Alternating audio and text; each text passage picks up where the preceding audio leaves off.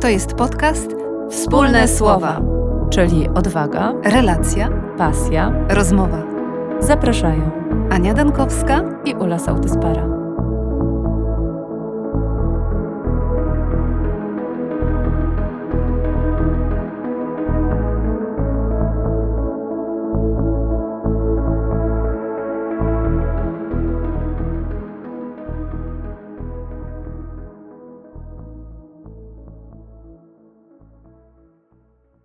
Witamy. Witamy serdecznie. Dzisiaj porozmawiamy o edukacji. Tak, taki czas, początek jesieni. Tematy edukacji są bardzo żywe i namacalne dla wielu osób.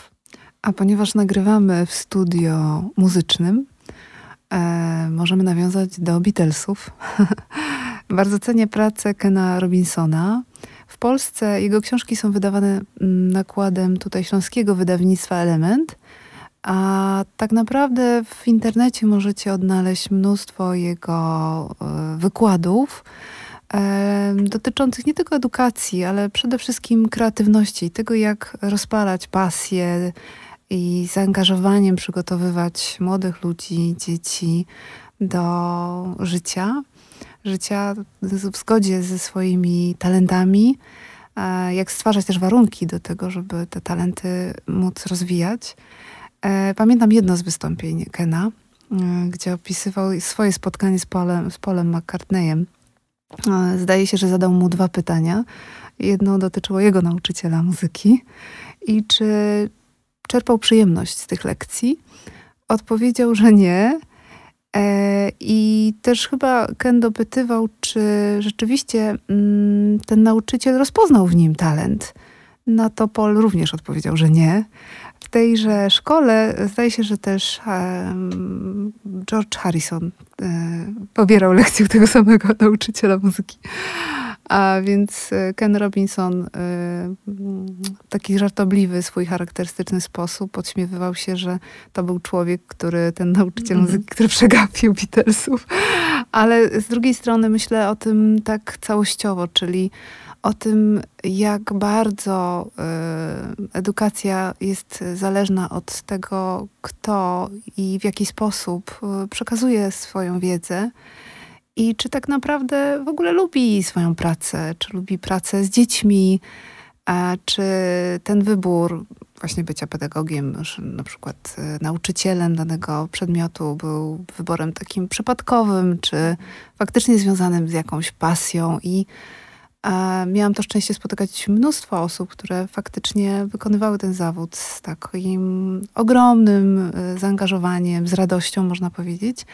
Ale też widziałam osoby, które po prostu dzieci nie lubiły i mhm. y, miałam sobie takie pytanie właściwie, czy nie trzeba by było im tego zakazać. mhm.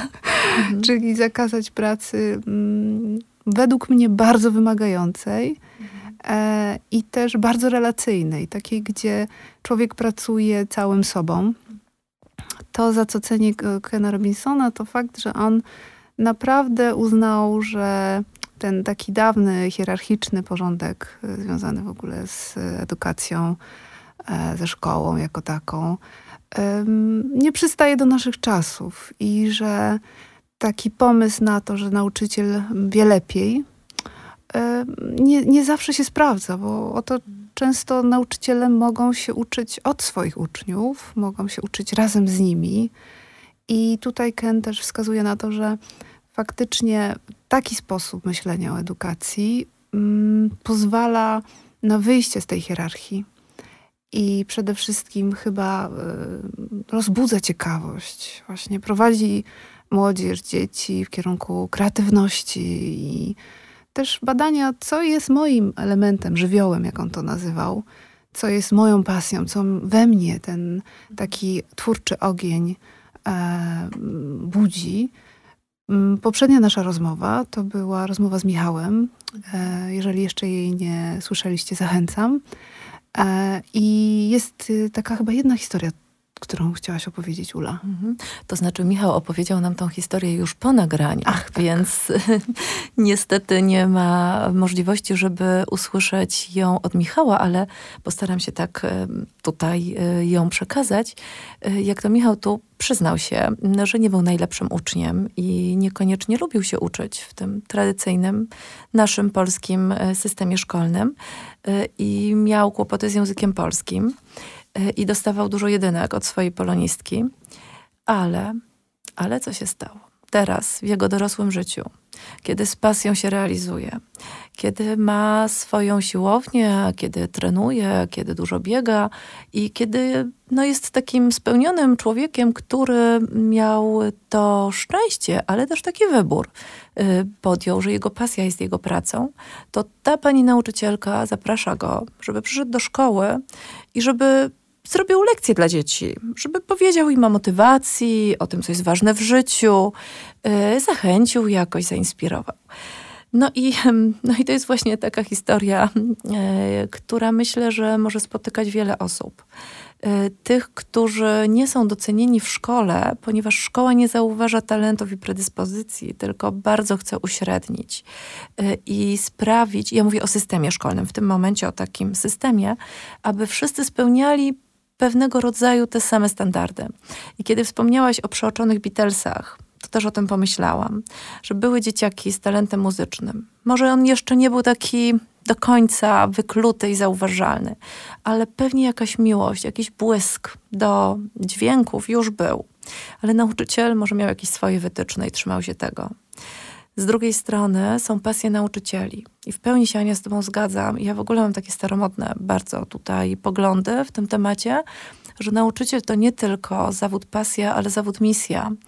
I, i to nie jest naprawdę nic obraźliwego, że nie każdy się do tego nadaje, bo nie ma takiej pracy, że się każdy do wszystkiego nadaje. Tak? No to niech każdy znajdzie miejsce dla siebie.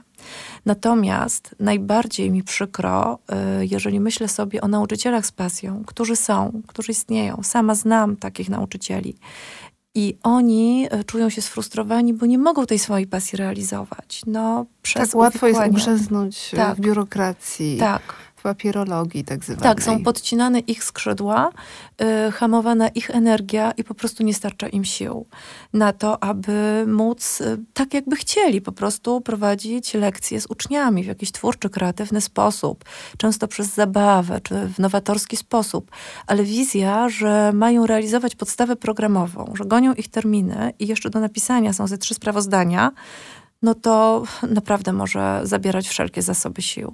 Dlatego wiele lat temu, kiedy natrafiłam na taki felieton jednego z nauczycieli, z nauczycielów, um, którzy, którzy odwiedzili Finlandię, tak, tak, mhm. to o ten fiński sposób myślenia mhm. o szkole chodzi. Byłam pod ogromnym wrażeniem tego, że duża część y, takiego programu, czy tego, jak wyglądają lekcje, czy jak wygląda komunikacja z rodzicami, z dziećmi, zależy od samego nauczyciela i że dyrektor y, ma ba- dużo większe zaufanie, zdaje się, do y, nauczycieli właśnie. Nauczyciele mają większą autonomię. Oni mają tak y, prawo, żeby decydować. Mhm. I to jest chyba najważniejsze, żeby ten wybór się zawierał już w takim sposobie myślenia o pracy nauczyciela. I później idziemy dalej, czyli to, ta osoba, z którą pracuje dzie- rodzic, nauczyciel, czyli z dziećmi, e, też mogą wtedy wybierać bardziej. Jeżeli sam nauczyciel nie ma wyboru, to jaki, mhm. jaki wybór będzie miało dziecko? Mhm. Tak. Ym, ja sobie tak myślę, że... Głęboko też w to wierzę, że nastąpi jakaś rewolucja obepokojowa, jeżeli chodzi o zmianę całego systemu edukacji, ponieważ w Finlandii taka zmiana nastąpiła, ale ona nastąpiła już od szczebla nauczania nauczycieli w ogóle, gdzie studia pedagogiczne są obdarzone dużym prestiżem. Zawód nauczyciela jest zawodem szanowanym, dobrze wynagradzanym finansowo i nie jest tak łatwo po prostu zostać nauczycielem.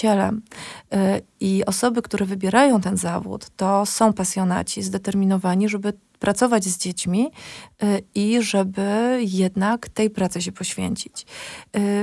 Czytałam taką książkę pod tytułem Fińskie dzieci uczą się najlepiej, wydaną przez Wydawnictwo Literackie.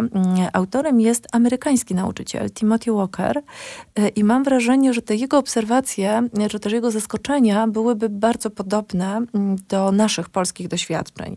On był zaskoczony tym, że w Finlandii nie ma wcale takiego nacisku na ocenianie. Testy wcale nie są takie ważne. No jednak w polskim systemie, okazuje się, że w amerykańskim podobnie, no ta presja ocen, nie mówiąc już o egzaminach, sprawdzianach, klasa ósma i klasa maturalna, no to już w ogóle jakiś kosmos jest. Yy, no to jest ważne, a nie budowanie relacji, o czym wspominałaś, mm. kreatywność, rozwój, uczenie się po prostu dla rozbudzania ciekawości i poszerzania swojej wiedzy, że to by było ważne. Wspominałaś też o tym skostniałym systemie, nie? To Mikołaj Marcela, autor wielu książek o edukacji, pisze o tym, że no, szkoła zatrzymała się na etapie pruskiego modelu. To już prawie dwieście lat. Mhm. I jak sobie tak myślę, jak zmienił się świat przez dwieście lat. Mhm. Tak? Technologie, komputery, telefony, ale też samochody, prawda, style w architekturze, style w modzie, wszystko się zmienia. A ten model szkolny tego nauczyciela, który niby ma przekazywać wiedzę jako jedyne źródło, tablicy, ławek sztywno, Tak, tak, ale też nie, nieomylności tego nauczyciela, że ten nauczyciel nie może powiedzieć nie wiem. Sobie nie daje prawa, bo też nikt mu nie daje tego mm. prawa, że może powiedzieć, słuchaj, nie wiem, sprawdźmy to razem, tak. Poszukajmy razem. A jak nie? ty myślisz? Tak, a jak, a to dopiero jest ciekawe. No ja, co ty myślisz na ten temat? Mm. Nie? Że to jest takie uczciwe, autentyczne i pozwala budować relacje. Ale na to potrzeba czasu, a nie presji, bo nie zdążymy z programem mm. do y, realizacji do dnia tego, a tego. No nie? Więc to jest temat mocno złożony i dlatego mówię, że marzy mi się taka pokojowa rewolucja, aby no, przeorganizować jednak ten, ten system polski. Myślę, że jest nadzieja, bo ten rok jest bardzo trudny wiel- dla wielu szkół. Yy, wielu nauczycieli odchodzi z zawodu. Sama mam od znajomych informację, yy, że w szkołach ich dzieci brakuje nauczycieli, że nie ma yy, po prostu et- obsadzonych etatów i nauczyciele mm-hmm. rotacyjnie się wymieniają.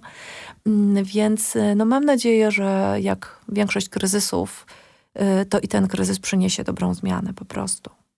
Dobrą zmianą byłoby wynagrodzenie nauczycieli. Tak, ale to bez dwóch zdań. Oczywiście, mhm. że tak. My rozmawiałyśmy też o tym, że jest to jeden z najtrudniejszych zawodów, ale też najważniejszych.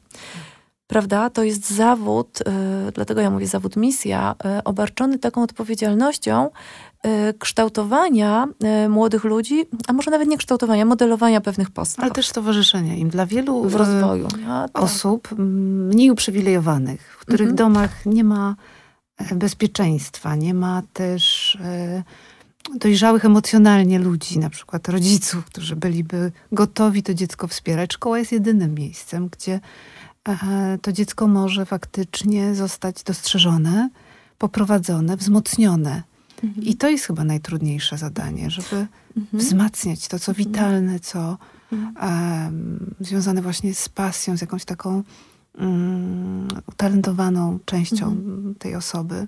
To popatrz tak, no szkoła ma szansę być takim miejscem. Mhm. I faktycznie wtedy y, nauczyciele mają też możliwość zobaczenia dziecka w innym kontekście niż widzą rodzice. Nie? To, to, to jest taka przewaga po stronie nauczycieli, że widzi dziecko na tle rówieśników w grupie, mhm. y, podczas takich zajęć dydaktycznych y, i może gdzieś wyłapać ten talent i może docenić, ma na to szansę. Ma też niesamowity, y, ma niesamowitą okazję być y, takim wzorcem innym niż czasem rodzice. Tak jak mówisz, że no nie, nie wszyscy rodzice są w stanie y, nie wiem, inspirować dzieci do wszystkiego. No też no nie jesteśmy wszyscy nieomylni i fajnie, jak są dobrzy inni dorośli wokół naszego naszego dziecka.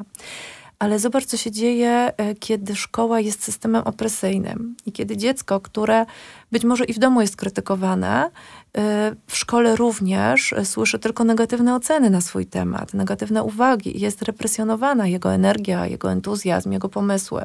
Wtedy szkoła nie staje się takim miejscem rozwoju, jakim mogłaby być. Bo przecież taka była idea w ogóle chyba szkoły, no nie? Żeby przekazywać wiedzę, żeby inspirować, jak już sobie, nie wiem, o starożytności myślę, tak? I tych sokratejskich metodach uczenia, które były chyba bardziej nowatorskie niż te pruskie i współczesne. Prawda? No to jeżeli jest model krytykujący, no to to nikomu nie służy, no niestety. Dlatego też to taki apel systemowy, ale ty też w swojej książce Moc relacji um, zwracasz się do rodziców. Bo mhm. twój rozdział nazywa się Rodzicu, wyluzuj, wyluzuj błagam. Tak, tak, bo to jest książka przede wszystkim dedykowana rodzicom. Mhm. Mhm. I co da, zatem według ciebie należy do rodzica? Co jest po stronie rodzica mhm. w tym temacie szkoły? Mhm.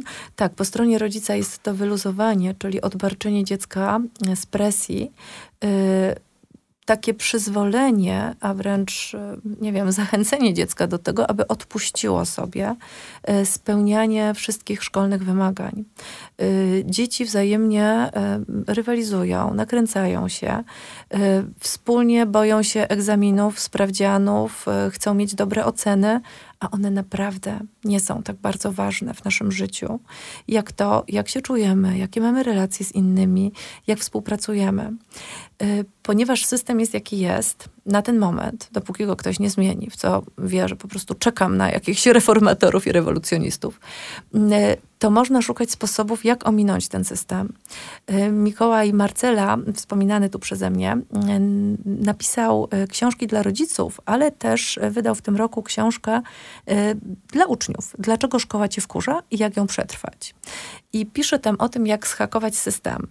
Dzieli się swoim osobistym doświadczeniem, bo jak sam mówi, on jest jednym z tych dorosłych, który nie ma amnezji, ponieważ wielu rodziców yy, no, wykazuje pewne symptomy amnezji i nie pamięta, jak to było, kiedy oni byli uczniami.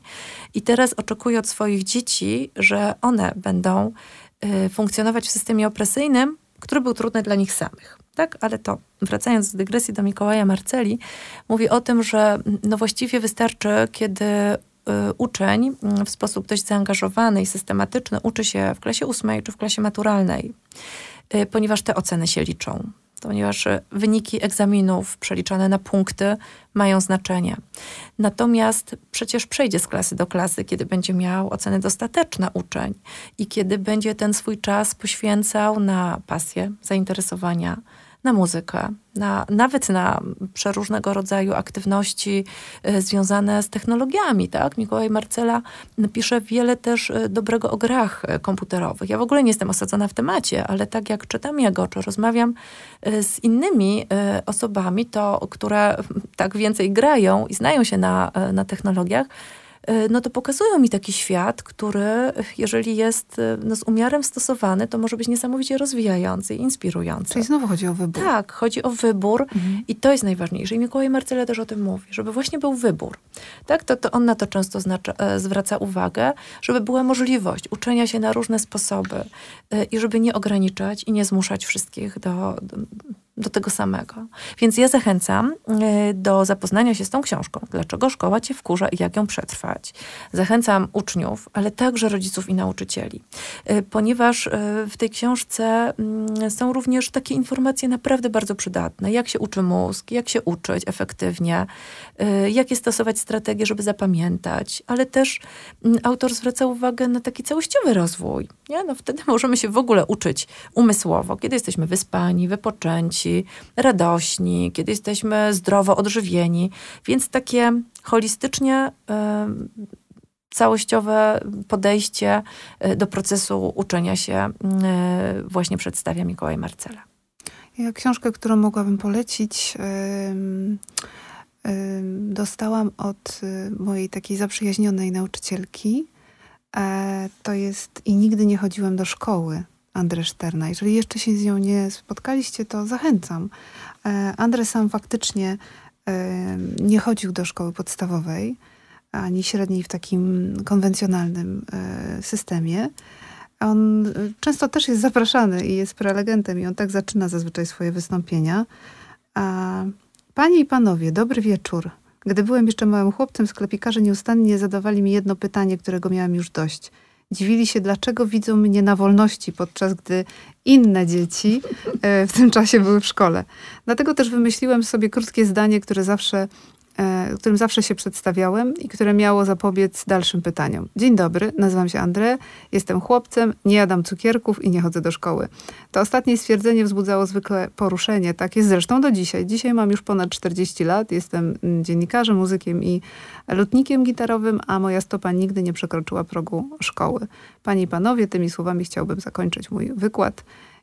Jak to jest w zwyczaju, jestem teraz do Państwa dyspozycji i chętnie odpowiem na wszelkie pytania związane z tematem naszego spotkania. I ta książka jest takim spotkaniem z nim właśnie, bo on opisuje kolejne etapy swojego rozwoju też ludzi. Podkreśla to, co, o czym mówił też Michał, nasz gość, że ci napotkani ludzie odegrali znaczące, kluczowe role dla niego i to było, myślę, niezwykle cenne, że jego ojciec też był pedagogiem i było to w ogóle możliwe, że jego tak. rodzice mu to umożliwili i kontakt z tymi wszystkimi osobami w jego sąsiedztwie bezpośrednim, od których się mógł uczyć. Czyli on tak. tego nie uczył się od swoich rodziców, czyli to nie było takie typowe wychowanie, nauczanie w nauczaniu domowym.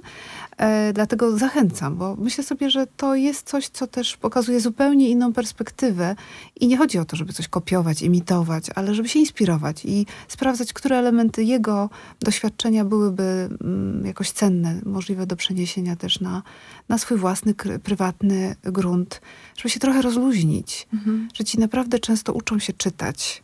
Tak. tak przy okazji. Uczą mhm. się liczyć tak przy okazji, że wielu rzeczy uczymy się po prostu. I w życiu, tak w życiu normalnym codziennym. I, codziennym. I mhm. zyskalibyśmy chyba też mm, w ogóle mm, ucząc bardziej praktycznych rzeczy, takich jak y, przedsiębiorczość, nie wiem, kontakt z pieniądzem, czym ten, czym ten pieniądz we współczesnym świecie jest, y, czym jest psychologia. Teraz mówisz o tym, jaki byś miała pomysł na zmianę programu nauczania. Myślę nie? o tym, żeby, żeby faktycznie móc postawić na takie praktyczne podejście do nauczania, mhm. albo jak się uczyć w ogóle, czyli mhm, tak. nabywać kompetencje do uczenia się wedle też swojego neurotypu, takiego mhm. podejścia, które byłoby jednak spersonalizowane i I oparte o badania naukowe, na współczesne. Przecież wiemy, że każdy z nas uczy się inaczej i nie każdy uczy się w tym samym tempie. No, dokładnie. Nie możemy proponować na przykład ośmiolatkom tego samego programu, bo będą oni naprawdę uczyć się w nierównym tempie i takie oczekiwanie, że ktoś się wpasuje w ten system ocen mhm. jest chybione. Przynajmniej mhm.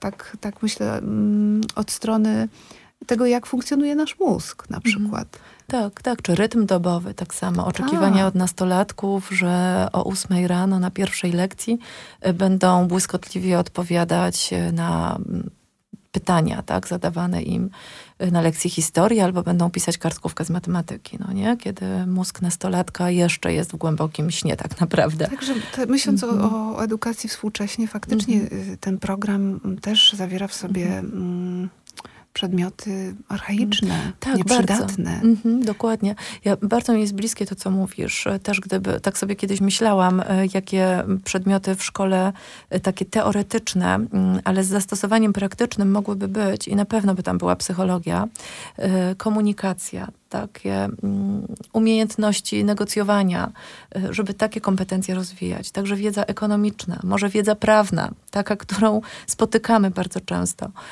No ekonomiczna, jeżeli chodzi chociażby o takie rozliczanie podatków, no nie? Tak, to... ale też taki przedmiot, który pozwalałby zdobywać wiedzę. Tak. Czyli docierać mm-hmm. do źródeł, żeby to nie było ty- tylko second hand mm-hmm. prawdy tak, tak zwane.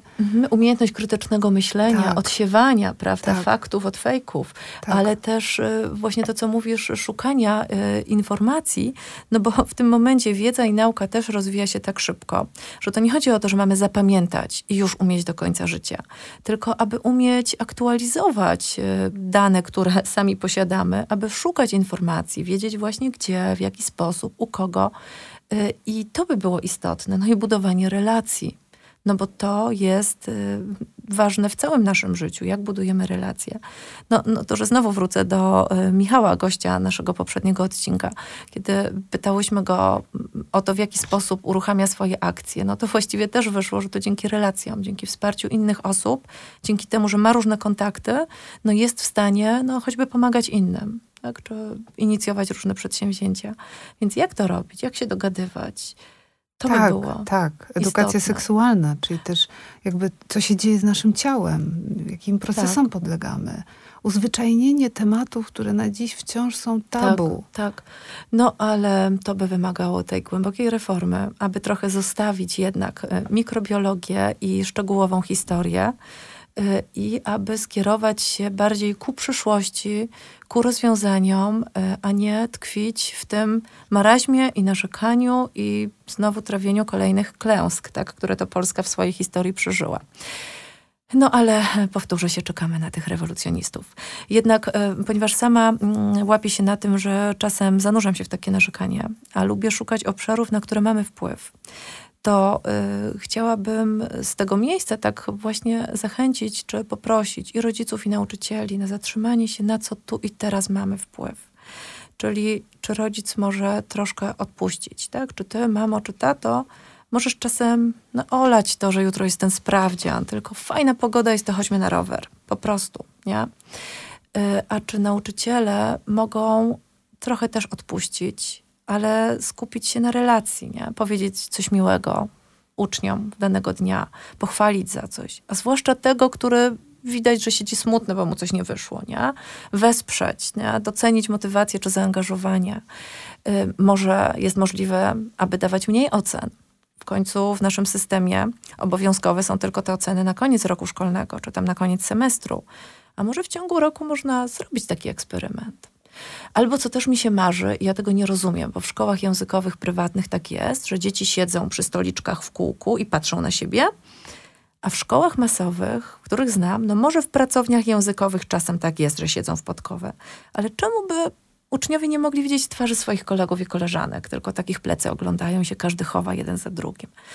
Może jest możliwa, drodzy nauczyciele, jakaś choćby taka mała zmiana, która uruchomi kolejne, aby wam się milej pracowało, na ile to możliwe w tych trudnych warunkach i aby te relacje z dzieciakami były takie bardziej owocne. Tak, bo myślę, że dzieciom możemy towarzyszyć na różne sposoby, ale właśnie po to, żeby one mogły odnajdywać swoją własną drogę i odkrywać dzięki temu też swoje talenty.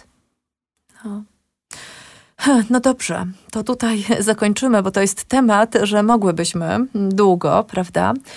Ale też bardzo dużo już napisano i można o tym poczytać. Ja zachęcam do książek Mikołaja Marceli. Tutaj historia André Sterna, o tak. którym mówiła Ania, Kena Robinsona, również książki. To wszystko, gdzie można mm, znaleźć informacje takie ku wsparciu dla samego siebie i yy, ku wierze, że zmiana nastąpi. Tak, bądźmy, bądźmy przy tym jednak, przy tej nadziei. Dziękujemy. Bardzo dziękujemy za wysłuchanie tego odcinka. Do usłyszenia. Do usłyszenia.